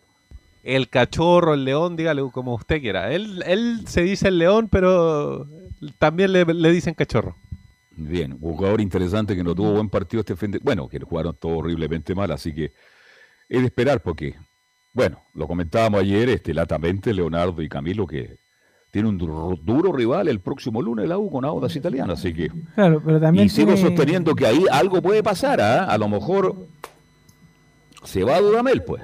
¿Usted dice que lo dejan en Rancagua y, y se viene caminando a Yo- Santiago? Sí, habría que dejarlo en Rancagua. Se imagina ocho y media como las 11. ¿Sabes lo que está en Rancagua a las 11 de la noche? En invierno. Terrible, ya, ya lo, lo hemos pasado ya. Yo creo que horrible. yo creo que ni Rodrigo Vergara lo recibe en la casa de Dudamel, ¿sí, ah? Eh, Mira, y Rodrigo buena anfitriona. ¿eh? Claro, pero lo que pasa es que la molestia con Dudamel es tremenda. O sea, Sí. eh, ha ido, está- estaba bien, iba listo al tercer partido consecutivo ganado, eh, nuevamente comete errores, le dan eh, eh, el equipo contrario le deja un jugador menos, pero no aprovecha la oportunidad. A mí me gustaría que Andía y todos los que hablan tengan un poquito más de autocrítica en la Universidad de Chile, porque ayer cuando escuchábamos lo de Gonzalo Espinosa, Gonzalo se molesta porque le, dicen que los partidos anteriores mm, no, se lo habían regalado prácticamente, pero la uno, los jugadores no hablan de lo mal que ellos han jugado, de, de lo desconcentrado. Por ejemplo, a Gonzalo Espinosa, de lo desconcentrado que lo dejan los equipos rivales porque siempre andan buscando que le coloquen la amarilla y le ponen la amarilla. O sea, Gonzalo va, va camino a la suspensión solamente por tarjetas amarillas. Y por el lado de la defensa de la U, bueno, es que si el mediocampo anda mal, la defensa después tiene que trabajar mucho. Y si la defensa tampoco está bien preparada, nada que hacer. Menos, menos mal que González y Arias, principalmente Leonardo, andaban muy bien. ¿ah? Arias ha sido la mejor contratación de la U. Y había muchas dudas cuando llegó de San Lorenzo. Recuerde que decían que venía quebrado, que no, no podía jugar. Venía roto. Claro. Venía roto Arias. Pero, lo- el, el tema, Carlos, pasa por tres jugadores que son claves ahora, que se llaman Sandoval, Espinosa y Moya. Esos son los jugadores clave que tiene la U. Si esa parte de la cancha anda mal, No mejora. el resto del equipo va a andar mal. Primero, porque no van a tener jugadores de salida para poder entregar los balones y tampoco va a tenerlos como contención para poder resistir lo que pueda proponerle Audax Italiano en el próximo partido. Entonces, con esos tres jugadores, si están bien metidos en el partido, si saben distribuir balones, la U podría funcionar bien. Pero ahí está la falla. Yo creo que eso es lo que tiene que trabajar en estos días Rafael Dudamel. El mejor de los tres eh, en su Antonio por ahora es Sandoval. El rendimiento de, de Espinosa es bajo, siendo un jugador que entrega, que lucha, que mete, eso no está en discusión. Y futbolísticamente Moya, bueno, si usted hace una encuesta con los hinchas de la U a través de las redes sociales, van a decir que Mollita ya ha tenido mucha oportunidad en San Antonio Muñoz. Yo creo lo mismo, yo creo, igual que usted, es criticable el, el accionar de, de Camilo Moya, un volante que en la era de, Hernán Caputo se quedaba como una especie de libro, ayudando a, los defensores centrales mientras los laterales pasaban, que en este caso era Matías Rodríguez y Jambo Seyur, que se proyectaban mucho, pero ahora no, no ofrece esa salida clara. No sé si recuerdan que a principios del 2020 eh, un diario de circulación nacional le hizo una nota por, por un hecho puntual de que era uno de los defensores que más pelotas sacaba desde, desde la línea. O sea, ofrecía un, un, un extra que últimamente lo ha estado perdiendo Camilo Moya. Pero usted ayer me, me hacía una consulta. Me preguntaba si Jonathan Andía iba a poder estar en este partido contra Audax Italiano, pero no lo voy a responder yo. Que lo responda el mismo Jonathan Andía que habla de Audax Italiano y de la selección chilena. Un rival difícil que está en la parte alta de la tabla, tiene buenos jugadores. Lamentablemente no va a poder estar ese partido, pero sé que mis compañeros lo harán de la mejor manera y esperar poder ganar ese partido para poder estar en la parte alta de la tabla. Voy a ir a la selección, siempre lo he dicho que es lo mejor que le puede pasar a un jugador. Eh, lo voy a disfrutar a, a- a Concho, a Mil y esperar poder rendir de buena manera para, poder, para que podamos ganar con, con Chile. Ahí está la, Entonces, la respuesta. Sin cachorro, la U para enfrentar al Audax italiano. Y la misma pregunta se la hago de inmediato. ¿Y quién aparece como posible reemplazante de cachorro? Andía. A- Augusto Barrios debería ser el reemplazante natural. Ya, pero Augusto hace Aparece cuánto Augusto. tiempo que no juega. ¿Ah? Aparece Augusto y de golpe, justo en un partido clave. No, de golpe aparece siempre. Sí, Augusto siempre está. Siempre. va a estar. Van a pasar 40 años más y Augusto va a estar. Claro. Así El, que, tema, mm. el, el tema es, Carlos, si realmente Augusto es prenda de seguridad, de garantía, porque las últimas veces que lo vimos ahí, la U, la- a lo mejor era mejor jugar con línea de tres que no jugar con Augusto, o dejar a Augusto que fuera un poco más arriba eh, y, y dejarlo en esas funciones, porque además la banda eh, derecha queda bastante débil ahí. Imagínense, Augusto Barrio, eh, no sé, un poco más arriba, Sandoval, que va a ser una especie de rombo. Si es que no le da la tincada a Dudamel, vuelve a aparecer eh, el Pitu Contreras o deja a Tomás Rodríguez, que mamita quería. Entonces, la verdad es que si la banda izquierda la uno la ocupa, imagínense ahora con eh, Augusto Barrio, la banda derecha también quedaría un poquito bastante desfavorecida. Claro, porque la U en esta etapa de Dudamel, lo que Andía ha sido un buen jugador, ha tenido partidos buenos también, es por ahí donde la U llega permanentemente en ataque, por ahí sale desde atrás. Andía tiene una ida y vuelta extraordinaria porque tiene una preparación física espectacular, un gran biotipo, pero resulta que esa opción la U no la va a tener ahora. Con Barrio, Barrio, claro que llega, pero mucho menos que Andía en su Antonio. Claro, llega mucho más Andía, un lateral que se proyecta bastante y que por eso lo terminaron trayendo. Y yo les comentaba a principio de año que uno de los jugadores que podría o tenía la opción de salir era eh, Augusto Barrios, pero desde la U sabían y estaban conscientes de que el jugador iba a ser llamado a la selección que, y se iba a perder partidos como este, que es más, no lo decimos nosotros, lo dijo Gonzalo Espinosa el día de ayer, lo consideran clave este partido contra Audax Italiano y el siguiente, el próximo partido contra Palestino, porque ya son el, técnicamente el término de, lo que podría ser una primera, eh, una primera ronda del campeonato nacional, considerando que después hay un receso por el tema de la Copa América. Entonces estos dos partidos eh, dependiendo obviamente cómo le van a Universidad de Chile, van a ser clave en lo que será la segunda parte del campeonato y si la U tiene proyección de, poder ser campeón, porque técnicamente hoy día, al día de hoy, la U está en el décimo lugar y la gente se preguntará, pero si está a dos puntos del puntero. Claro, pero en esta situación, en este torneo tan irregular que hemos tenido este año, las cosas están muy extrañas y hay que ver qué es lo que va pasando, porque hay rivales como el propio Audax italiano que están tomando una ventaja, que están siendo más regular que Universidad de Chile. Va a ser un duro partido el próximo día lunes, después vendrá este palestino, que ahora como decía el gran Julio Martínez JM, y ahora Palestino volvemos a lo nuestro, porque a nivel internacional fue horrible y ahora Palestino va a tener que ser un equipo que tiene que mejorar mucho, mucho, mucho para que el señor Sierra, don José Luis, gran número 10 del fútbol chileno, no tenga problema. Así que duro para la U. Oiga, y en cuanto a Lobos, ¿qué pasa con Lobos?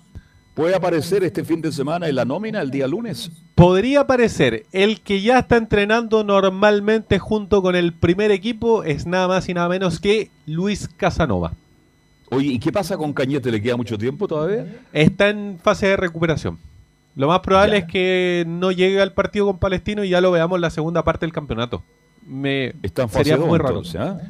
Sí, ni siquiera está entrenando con sus compañeros a la par. El que sí está entrenando a la par es es eh, Luis Casanova. Lo de Franco Lobo es, bien extraño porque él había jugado el amistoso algún par de minutos, incluso había convertido en, el, en ese partido. Lamentablemente no pudo ver ni siquiera estar en la banca en el partido pasado. Podría aparecer en esta, pero difícilmente parece que no le gusta mucho a Dudamel. Bien, entonces usted mañana ya nos va a adelantar la posible formación de la U, mañana en los viernes musicales, me imagino, ¿no? Sí, pero le quiero adelantar una formación. A ver, vamos. La formación de los árbitros, que será con Eduardo Gamboa como juez central. El asistente número uno será Alejandro Molina. El asistente número dos será Víctor Pazmiño. El cuarto árbitro será Cristian Droguet. En el bar estará Benjamín Sarabia y la que ya mencionaba Nicolás eh, Gatica en los titulares, Loreto Tolosa como asistente de bar. Entonces, don Eduardo Gamboa dirige el juego del próximo lunes en el Teniente de Rancagua. Gracias. Una cosita. Buena tarde. Una cosita, solo para terminar, usted decía algo de un aniversario. Sí, ah, hoy día, un día como hoy, pero de 1999, la Universidad de Chile se enfrentaba a la Lazio en ese partido donde la U lo termina empatando y llevándolo a los penales con gol de la U de Pedro Heidi y para la Lazio anotó nada más y nada menos que Marcelo Salas Melinao. Así fue, ahí jugaba en ese equipo Galdame, me acuerdo, estaba Castañeda, eh, estaba el presidente del Cifú, García, imagínese. Ariel. Ariel, estaba también el Flaco Larra, que ahora está de el Pololo más eh, arminado en Chile, que, que, estuvo de cumpleaños un par de días atrás. Eh, ¿Olarra? Sí. Ya, yo al Flaco Larra lo conozco, ¿sabe? Cuando tenía nueve años y Velu, y esto lo digo yo, ¿ah? le metía cada túnel en cada partido. Me acuerdo sí, pues, es, amigo de la casa el flaco, pues. Sí, pues el flaco, muy amigo de Velo. Entonces, el técnico de Aude y hablar decía, oye, no hagan falta fuera del área, porque si se coloca el Velo no va a ser el gol. Y Velo siempre le hacía el gol a último minuto. Entonces, hay una gran admiración por el flaco, que ahora está muy bien, me alegro, porque es un muy buen muchacho, formado nada italiano por el gran profesor Lorenzo Damone. Bien. Gracias, en Antonio, que tenga buena tarde. Buenas tardes. Oye, nos le preguntamos por la polola en Antonio, decía varios días, Leonardo, ¿qué pasa? Entonces, se nota que la polola anda de vacaciones porque ahora tiene tiempo para los amigos, dicen algunos. ¿ah? Ah. Pero- pero- ¿Cómo? Bien. Felipe Holguín nos dejó votado. No, pero Felipe Ah, Holguín está, fue- está lesionado. Está lesionado, Ah. Felipe. Está lesionado. Sí. Bien. Nos metemos de inmediato entonces con Colo Colo. ¿Está por ahí el Nico Gatti? Nicolás. No sí, acá Nico, estamos. Ahí está el Nico. Sí, no, ya estamos acá, por supuesto, en la transmisión de estadio en Portales. Bueno, se dieron dos hechos en el equipo de Colo Colo a destacar. El primero lo dijimos en titulares, hoy día hubo un, un entrenamiento mixto, jugó el plantel, por supuesto, femenino, que es dirigido por Lucho Mena, contra el plantel eh, masculino, que es dirigido por Gustavo Quinteros. Digo, no se enfrentaron, sino que hicieron un entrenamiento mixto, juntos estuvieron ahí un, par de, minutos ahí justamente compartiendo y lógicamente después al final del entrenamiento en la red social del club Colo Colo justamente publicó esa foto diciendo que somos todos Colo Colo, claro, ahí asegurando la integración, por decirlo de alguna manera, del equipo titular, los juveniles, también el fútbol femenino que estaba ahí en el último tiempo avanzando. Entonces, esa fue la actividad que se hizo en el Estadio Monumental esta mañana, al igual que por supuesto preparar el, pa- el partido de Colo Colo que va a ser no este fin de semana que queda libre, sino que el próximo frente a Deportes La Serena el día sábado 6, domingo 6 de junio y de hecho el equipo femenino Colo Colo va a jugar este fin de semana con La Serena, con La Serena femenino y Colo Colo masculino lo hará en una semana más. Así que es un poco para, para destacar. Y en la mañana, después de, ese entrenamiento, estuvo justamente Lucho Mena compartiendo ahí con los medios de comunicación. Y tenemos una declaración de, de Luis Mena que no se refiere a eso, pero sí se refiere a un juvenil, a un puesto que él conoce, porque vemos que Lucho Mena era defensa. Y este chico Daniel Gutiérrez, por el joven defensor de, apenas 18 años que ha cumplido muy buen inicio de torneo, pese a que tuvo ahí un error en el gol frente a de, de Palestino que le hace el segundo tanto, pero en línea general ha cumplido este chico eh, Daniel Gutiérrez. Justamente vamos a escuchar a Lucho Mena que habla sobre Daniel Gutiérrez. Y en el tema de Daniel, eh, es un jugador que yo lo tuve hace mucho tiempo, en la sub 15, la sub 17. eh, tengo una muy buena relación con Daniel y, sé que, seguramente va a tener eh, una dura competencia y eso creo que es importante también para el desarrollo y para, para que él pueda seguir eh, creciendo a nivel de fútbol profesional. Eran sus primeras armas las que estaba haciendo y mostró que tiene, que tiene mucha calidad. Ahora obviamente que esto es fútbol profesional y, y- también se la, la tiene que pelear día a día. No tiene que bajar los brazos, tiene que esto tomarlo no como, como algo negativo, al contrario, tiene que tomarlo como un aliciente para que él pueda seguir mejorando, corrigiendo sus errores, eh, mejorando en todos los aspectos que, que tiene el fútbol. ¿Para qué? Para que pueda pelear el, el- el puesto mano a mano con todos estos jugadores que, que, que sabemos también tienen una calidad tremenda. El caso de, de- Falcón, el caso de Matías Saldivia y ahora mismo Amor que llega también a aportar su experiencia desde afuera. Entonces va a tener una dura competencia, pero siempre es lindo tener esa competencia y, el día de mañana tener la satisfacción de que pudiste eh, ganarte ese espacio. Así que a darle nomás con todo, con Dani, porque creo que tiene mucho potencial por, por, por, por aportar y por crecer también. Sí, estamos de acuerdo. Nicolás Gatica que Gutiérrez ha sido un aporte extraordinario en la aparición de un jugador interesantísimo.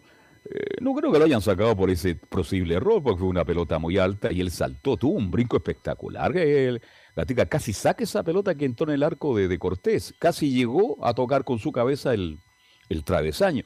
El problema es, eh, y le pregunto al panel a Camilo y a Leonardo, el problema es que hay dos jugadores internacionales, hay Falcón, está Saldivia que ahora ha vuelto y Amor, que son compras de Colo Colo y Colo Colo tiene que sacarle el provecho. Imagínense, llega Amor de Vélez y resulta que se queda en la banca porque hay un juvenil de las cadetes que debe ganar mucho menos, ¿no es cierto?, que Amor y se queda como suplente. Pero también acá hay una... Es difícil el fútbol porque a mí me gustaría que Gutiérrez siguiera jugando, que siguiera jugando Pero, para que se vaya eh, afianz- afianzando. Pero por ejemplo, respecto al tema Falcón, yo creo que en Colo Colo le están bajando un poco la caña para que se calme Sí. por, por todo lo que ha pasado y por eso que ahí uno también lo, le ha extrañado un poco la titularidad de Colo Colo.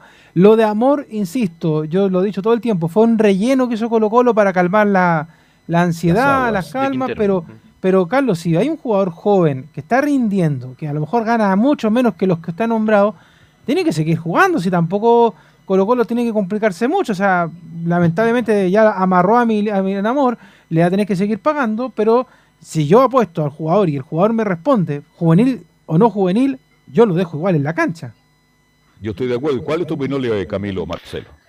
Yo también creo que ha mostrado el nivel, jugó un partido importante como en Superclásico, lo hizo buen, a, buen nivel, se nota que, tiene, pero claro, ahora está esta, esta situación de, que Quintero pidió a, eh, a, justamente Emiliano Amor, y también hay que recordar que en ese momento no se sabía cómo iba a estar Matías Saldivia, que eh, venía de, de mucho tiempo fuera y que ha rendido también nuevamente. Sí, pues volvió y, fue, y le dio altura, en eso estamos de acuerdo con Quintero, pero bueno, ahí hace una...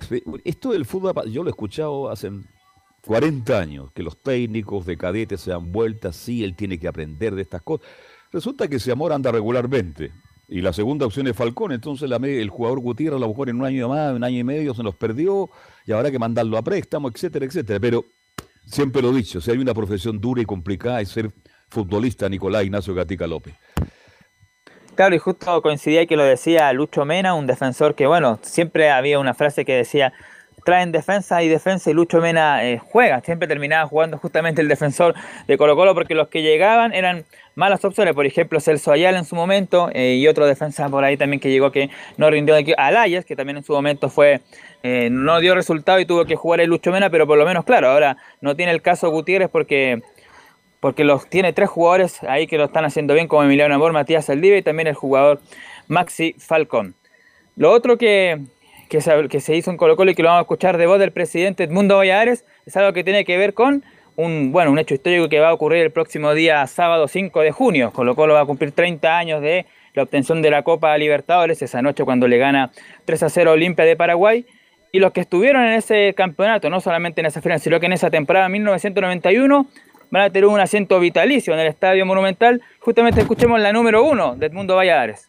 Luego el directorio ordinario de hoy de Blanco y Negro eh, hemos aprobado la creación del sector Campeones de América eh, para que quienes ganaron la Copa Libertadores de 1991 cuenten con un asiento vitalicio en nuestro Estadio Monumental, lo que ha sido una iniciativa conjunta del club eh, de Blanco y Negro y la inmobiliaria Estadio Colo Colo. Eso quería partir contando y bueno, que es parte también de varias actividades conmemorativas que estamos llevando a cabo, eh, en las cuales eh, contamos hasta el minuto la transmisión eh, del partido de Copa Libertadores contra Boca Juniors, que se dio el día sábado en las distintas plataformas institucionales, también a través de una pantalla que, que, daba hacia la avenida departamental, y otras más que vamos a ir conociendo, que se van a ir develando, y varias sorpresas más que vamos a tener durante la próxima semana, en homenaje a quienes ganaron la Libertadores de 1991 eh, y obviamente para, para honrar esa gesta como, como merece nuestra gente. Por Dios, ¿cómo pasa el tiempo? Han pasado 30 años, como si fuera ayer, Leonardo. ¿Dónde estaba usted hace 30 años? Estaba viendo el partido Colo Colo, no creo, usted era, un niño todavía, Leonardo. Sí, no, era muy pequeño. Recuerde que yo nací en el 87, así que ah, era, Era, era, pequeño todavía cuando Colo Colo... De hecho, yo tengo recuerdos de, del 94 para adelante. ¿Y usted entiende? ¿Y, usted, ¿Y usted, Camilo? También no tengo muchos eh, recuerdos porque sí, también tenía cuatro años, entonces no, no tengo tanto, tanto recuerdo, solo por lo que he visto nomás después de, la historia. Yo hay dos hechos que no, no voy a olvidar jamás. Cuando la U fue campeón, este, ¿se acuerda después de campeón este, de la ah. Sudamericana? Y la campeón, eh, cuando Colo Colo fue campeón de la Libertadores, porque yo relaté ese partido Colo Colo y resulta que el estadio de mi casa me demoré en llegar tres horas, porque la cantidad de gente que había en la calle, Leonardo y Camilo, era impresionante todas las calles. Anduve por Pedro Valdivia, por Raza, bajé por Alameda, después tomé por Avenida Mata, Gran Avenida, pero era, no sé, eran miles y miles de hinchas del fútbol, no solo de Colo Colo, sino que de otros equipos que estaban celebrando ese acontecimiento. Y han pasado 30 años, como si fuera ayer. El tiempo pasa muy rápido. Nicolás Gatica, así que disfrute la vida. Nicolás, estamos de paso, no somos nada. Exactamente, así que por eso, pues ahí está lo que habla Edmundo de que como también lo mencionó el presidente ahora de Blanco y Negro, ex presidente del Club Social, van a haber varias sorpresas y novedades durante la próxima semana para conmemorar este, estos 30 años. Claro, fue lo que dijo el día sábado, fue un partido que se transmitió por varias plataformas, se transmitió justamente el partido cuando Colo Colo le ganó a Boca 3 a 1, así que también estuvo ahí en ese compromiso, son actividades que se van a ir dando durante la semana. Y la otra que vamos a escuchar en mundo de es que también tiene algo relación con lo mismo porque es lo que tiene que ver con el con los cimientos que está quiere plantear el fútbol de Colo Colo, que quiere en, más adelante, ¿por qué no volver a una Copa eh, Libertadores a ganarla o por lo menos eh, pasar a, una ronda más decisiva? Por ejemplo, no sé, a cuarto de final o semifinales. Y justamente sobre eso, Valladares en algo relacionado dice, nosotros hemos dicho que es muy importante tener más recursos para el fútbol joven. Nosotros eh, estamos convencidos de que para poder posicionarnos nuevamente a nivel internacional, para poder traer la segunda Libertadores, tenemos que dedicarnos a trabajar eh, y ese trabajo serio, a nuestro entender, debe tener como eje central el fútbol formativo, eh, el que Colo Colo vuelva a ser un club eh, formador por excelencia, que Colo Colo, en definitiva, para poder competir de la mejor manera, tiene que apostar en recursos, en infraestructura, en una formación integral, porque los jugadores que salgan de nuestra cantera sean los, mejores jugadores. Tenemos un, un grupo que es muy muy talentoso, eh, un grupo de jugadores que está demostrando eh, que tiene un nivel muy bueno, eh, ya se está viendo a nivel de, campeonato local, pero obviamente para poder apostar nuevamente en grande, el desafío es que este trabajo crezca exponencialmente y ahí nosotros hemos dicho que a nuestro entender es muy importante que tengamos más recursos hacia el fútbol joven. Lo importante ahí, Nico, es que a Colo Colo no le pase la gran U de Chile que digan, mira, el fútbol formativo, el fútbol joven es súper importante, pero empiecen a traer jugadores de afuera. Bueno, ya les pasó con, con Solari, que llegó y que ha respondido súper bien, pero, pero darle la oportunidad a los muchachos, a los, verdaderos cadetas, a los que están en la Casa Alba, a, a esos muchachos para que se desarrollen y muestren cosas en Colo Colo. Eh, hay que ganarse esa posibilidad, Leonardo, y creo que el que se la ganó yo, yo, oye, yo tengo una fe ciega en Rojas como lateral derecho, de alto. Ay, pensé que me Morales. No, no, no. Oye, tiene una salida. No sé, yo creo que ahí Chile tiene que estar muy atento con el, caminar de Rojas, el lateral derecho que está mostrando Colo Colo. Yo lo encuentro muy, pero muy interesante. No sé usted, Camilo Vicencio. Absolutamente, Carlos, se ganó el puesto y claro, en laterales acá no sobran, pues acá, en Chile, si imagínense. No, pues si tenemos un déficit de laterales terrible, imagínense que Isla, Isla, Isla, Isla, Isla, no tenía, en el pasado estaba el Pato Rey, estaba Cristian Castañeda, y si voy más atrás estaba más Enrique Galindo, Rubén Espinosa, había otro, el Juan Machuca, pero hoy día resulta que Isla es titular, ¿cuánto? Los últimos 10 años no mueve a Isla porque no tiene quien lo apure. Y yo creo que este muchacho Colo Colo tiene todas las condiciones para llegar un día a la selección y pelearle un puesto a Isla si es que todavía está jugando en esos años. Bueno, eso entonces em, lo que tenía que ver con lo, de la Copa Libertadores a los 30 años, lo que esperan hacer en Colo Colo para que ojalá, como dije, ser, no ganarla seguramente, pero por lo menos ser protagonista y pasar más fácil. La última que vamos a escuchar del Mundo Bayer es algo más actual, porque obviamente se le consultó por el tema de Nicolás Blandi, su partida, y su, que también va a seguir en el equipo de Colo Colo. Y la última de Vallares dice, Nicolás Blandi sigue siendo jugador del club. Bueno, la situación de Nicolás Blandi, él, eh, como es sabido, sigue siendo jugador del club. Mientras él esté en la institución, la verdad que eh, nosotros como directiva contamos con él, el cuerpo técnico y la gerencia deportiva lo mismo. Por tanto, como digo, eh, la situación de él es normal. Eh, y estamos convencidos que eh, cuando tenga la oportunidad también eh, va a salir a demostrar lo buen jugador que es Nicolás Blandi. Ahí, pues el presidente tiene fe ciega en Nicolás Blandi, dice, va a demostrar lo buen jugador que es, dice el presidente ahí de Blanco y Negro Valladares. Bueno, ¿y quién reemplaza a Gil? ¿Soto con Fuentes sería el medio campo Colo Colo? Aunque falta mucho para eso. Sí, yo creo que apuntaría más ahí porque la otra opción que está es Williams Alarcón, pero que está un tiempo ausente. Vemos que fue Williams Alarcón, el jugador que dio positivo por COVID-19 y el que generó este de los contactos estrechos, así que quizás viene volviendo y yo creo que sí, eh, Brian Soto, porque de hecho en el partido frente a Huachipato entró en los últimos minutos, así que debiera ser eh, esa la modificación Soto con, eh, por supuesto, César Fuentes ahí en el medio campo. Bien, algo más de Colo Colo, Nicolás Ignacio Gatica López. Eso por ahora, como se dice, preparando nomás en lo que va a ser el partido del dos domingos más frente a Deportes La Serena. ¿Hay alguna oferta en este establecimiento San Isidro o no? No, por ahora no. Ya, gracias, buenas tardes, muy gentil. Bien, nos vamos con las colonias, con Auda, Palestino, Unión Española. Saludo virtual, ahí está, Laurencio Valderrama. ¿Qué tal, don Carlos Alberto? Con gusto. Es, bueno, renovamos el saludo, por supuesto, aquí en Estadio Portales. Lógicamente, con la Unión Española, que tiene un partido interesante ante Curicó Unido, justamente el técnico César Bravo se refirió al respecto en conferencia de prensa y, y le recordamos justamente como Estadio Portales que fue el lugar donde debutó con la Unión Española el 31 de enero pasado, en el campeonato anterior, donde reemplazó a Ronald Fuentes en esa ocasión, al, al saliente Ronald Fuentes, y terminó ganando por 4-2 ante el cuadro de Curicó Unido. Así que vamos a ir de inmediato con la primera, justamente dice que estoy muy, muy motivado por seguir dirigiendo al equipo y haremos lo posible por contrarrestar a Curicó Unido. Bueno, buenas tardes, Laurencio. Sí, bien, eh, motivado por, por, el hecho de seguir jugando más que nada o seguir dirigiendo a este equipo y, sabemos que, que, si bien debutamos en esa, en esa zona, en ese partido, pero no son las mismas situaciones, no son los mismos, los mismos jugadores y, nosotros vamos a tratar de hacerlo lo mejor posible, tratar de, contrarrestar lo que tiene Curicó, sobre todo en su casa, eh, que, tiene buenos jugadores y que también tiene un, un, sistema de juego, una manera de juego bastante clara y que, que nos también complica a los rivales.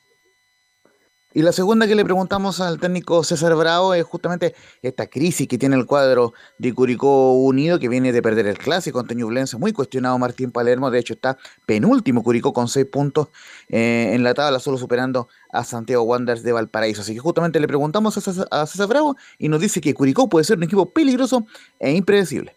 Bueno, sí, siempre son peligrosos estos, cuadros que, están pasando por estos momentos, son impredecibles a veces y también puede pasar que, el exceso de confianza también nos puede jugar una mala jugada, pero nosotros estamos bien, independiente de cómo llegue el rival, cómo está, nosotros la idea es mantener lo que estábamos haciendo, incluso si se puede mejorar mucho mejor, pero nos respalda la, motivación y los compromisos que tienen nuestros jugadores para poder afrontar este partido y después ver qué, qué pasa al final, pero la idea es ir a hacer una buena presentación y, y que sea un lindo partido también. Muchachos. Oye, usted se tutea con todo, ¿ah? ¿Cómo le? Hola, Laurencio. ¿Y qué pensará Paqui? El vitamina, oye. Vale, sí, sí, vitamina me dijo, oye, yo me decía que yo era amigo de Laurencio, amigo de todo el mundo, Laurencio. Ahora, le pregunto al panel. Unión la vi bastante mejorada con la Católica. ¿Qué pasa si gana Unión Española? Gustaría, debe estar muy nervioso el profesor Jara, porque yo pienso que ahí ya tendrían que bajarle la cortina a Palermo en Curicó. No sé la opinión de ustedes. Es que debería haberse la bajado hace rato a Martín Palermo por, por la situación que, que, se ha generado allá en Curicó. Yo siento que simplemente se está alargando la agonía y la Unión Española está ganando con resultados con cifras de tres. Entonces, peligroso para Curicó. Eh, si viene a este partido, tiene que hacerlo lo más arropadito posible para que el equipo hispano no le pueda hacer daño, pero en realidad la Unión sabe jugar muy bien desde dentro del área, fuera del área, y en ese sentido el técnico Bravo ha sido bastante inteligente con el cuadro hispano y eso a uno le gusta, porque es un equipo mucho más atrevido y además ha devuelto la vida a jugadores que estaban absolutamente fuera del plantel, como ya le pasó con Chumacero en su momento. Así que no, de verdad que la Unión Española se ha puesto las pilas eh, con lo que tiene, que era poquito, nosotros siempre dijimos, era poco lo que tiene la Unión, pero ya se ordenó, retornó la confianza y eso es importante y peligrosísimo para Curicó. Y tiene buenos Pero nombres también. Sí. sí. tiene ah. buenos nombres, Carlos, también ahí, como lo decíamos, lo de Felipe Méndez, que está jugando muy bien en la zona de medio campo, Bastián Yáñez. Eh, no, le, se nota el cambio que, que, le dio. Sacó a Rubio también de la formación, ahí también. Sí, pues. Ah, sí, sí, sí. Lo, sí. Dejó, lo dejó en la banca, entra al final. Entonces, bueno. Oiga, mira, mira de una de forma distinta el trabajo que estaba haciendo Ronald primero, que lo hizo muy bien en la primera etapa, y lo que hizo después Jorge, que lamentablemente le fue muy mal. Sí. Carlos, y a propósito de lo de Palermo, el otro día me acordé de que Abondancieri, que ahora ya no está trabajando con Palermo porque estaba operado, tuvo un problema el corazón, parece eh, Patricio Abondancieri. Y, sí. y, recuerdo que decía el otro día en una entrevista en el diario Lea ya en Argentina que le gustaría que en algún momento lo llamara Juan Román Riquelme para que, para que dirija Boca, pero con este rendimiento ahora no, no está como para ir a Boca. No, es que, oye, perdóneme, eh, perdone que nos salgamos un poquito de Unión sí. Española, pero ¿Dónde le ha ido bien a Martín Palermo como técnico? ¿En México, en Argentina, en Chile? Cuénteme, ¿dónde le ha ido bien? ¿Dónde ha peleado campeonato? Estamos hablando de Boca Juniors. Sí. Pues, está bien que el Pato Ahora, sea. Yo creo, Carlos, que figura. le fue bien en la Unión Española, ¿eh? solamente que le hicieron la cama, el Nano Díaz, pero yo creo que ahí le fue bien. Pero alcanzó a estar ahí entre el cuarto, quinto sí. lugar, por ahí. ¿eh? En, en, Godoy Cruz lo echaron porque tengo amigos ahí, mi amigo dijo, no, oiga y, en México igual. Entonces, bueno, pero llegar a Boca, sería... sin oye, Palermo como jugador extraordinario, ídolo, figura, el estadio, a Bombonera ahí abajo cuando aparece Martín. Estamos hablando del técnico. Técnico. Y acá en Curicó por ahora no le está yendo bien. Entonces, por eso hacía la pregunta, ¿qué pasará si Curicó no gana este fin de semana a la Unión Española? Vuelvo contigo, mi estimado Laurencio. Sí, justamente, ya para ir resumiendo, eh, eh, Curicó tiene 6 puntos de 24 posibles, entonces lógicamente es una situación muy complicada la de Martín Palermo. Eh, agregar un par de cositas, justamente salió la, lista de citados, se confirma el retorno de Joe Ábrigo, el volante de Coquimbo Unido. Recordemos que estuvo lesionado desde el famoso partido ante Palestino, donde Coquimbo se fue al descenso, no había podido entrar a la convocatoria y ya por lo menos tiene el alta médica y puede perfectamente jugar el partido ante Curicó y, por el contrario eh, Alejandro Sumacero sigue siendo baja por un desgarro. Y ojo que también en la defensa tampoco podrán, estar Tomás Galdames quien cumple su segunda fecha de suspensión y eh, también José Leguizamón también está lesionado y Nicolás Mancilla todavía no se puede reintegrar del todo eh, así que muy probablemente mantenga la misma línea defensiva el cuadro de la Unión Española. Y justamente la última que vamos a escuchar se refiere a esas posibles variantes. El cuadro de, la Unión Española, el, en la 03 la variante sería la misma, pero Marcelo Platero, que está en la banca, también ha trabajado bien. Eh, la variante sería lo mismo, estamos manteniendo lo mismo, la idea no es cambiar mucho eh, y creo que lo ha hecho ahí y respaldar también cuando los jugadores lo hacen bien, así que también tenemos el aporte que nos puede hacer Federico Platero, que, ha trabajado bien, que se ha visto bien y que también tiene muchas ganas de jugar, pero ahí vamos a ver a la hora del partido que nos puede dar una, mayor seguridad o un mayor, juego, sabiendo que Curicó tiene dos jugadores centro delantero bastante fuertes y a ver cómo potenciamos esa zona o la arreglamos dentro del mismo juego. Así que el partido será, recordemos, viernes 20 horas, Curicó Unido contra Unión Española, arbitraje de Cristian Droguet y por supuesto será transmisión de Portales Digital. Que pasen una buena tarde, muchachos. Perdón, lo último, ¿y qué pasa con el Calvo Arenas? ¿Está, está para volver ya o no? Eh, a ver, justamente sí, está ya eh, listo para eh, volver Mario Larena. Recordemos que fue baja en la jornada anterior, así que él vuelve, digamos, a la citación Mario Larenas en el cuadro de la Unión Española. Gracias, Laurencio, muy gentil como siempre. Buenas tardes. Eh, ¿les queda algo, muchachos? Camilo, Leo. Solamente recordar que el partido de La Calera va desde las 7 y media de la tarde al aire en Portales Digital. Después de fútbol y algo más ahí en la pausa, vamos con el duelo ya de la Copa Libertadores.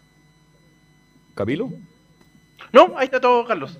Bueno, ya queda una semana para el partido de la selección chilena nomás, pues Carlos con Argentina, así que ya, y ya están llegando los jugadores, así que eh, Arturo Vidal hoy día anduvo los caballos, bueno, pero ya está acá en Chile. Hoy la Copa América parece que mm, se juegan en Argentina y por último aparece Estados Unidos, pero por ahora nada concreto, ¿no? Por lo menos hasta ahora se mantendría solo Argentina, hasta el momento. Ok. Gracias muchachos, buenas tardes. Mañana con Dulce B. Lufrado va a estar con todos ustedes haciendo los viernes musicales. Gracias por la compañía, por la sintonía. Nosotros nos juntamos en un rato más a las 7 con fútbol y algo más. Chao, hasta mañana. Gracias muchachos. Chao, chao. Chao. Llámame. Fueron 90 minutos con toda la información deportiva. Vivimos el deporte con la pasión de los que saben. Estadio en Portales fue una presentación de Almada Comercial y Compañía Limitada. Expertos en termolaminados decorativos de alta presión.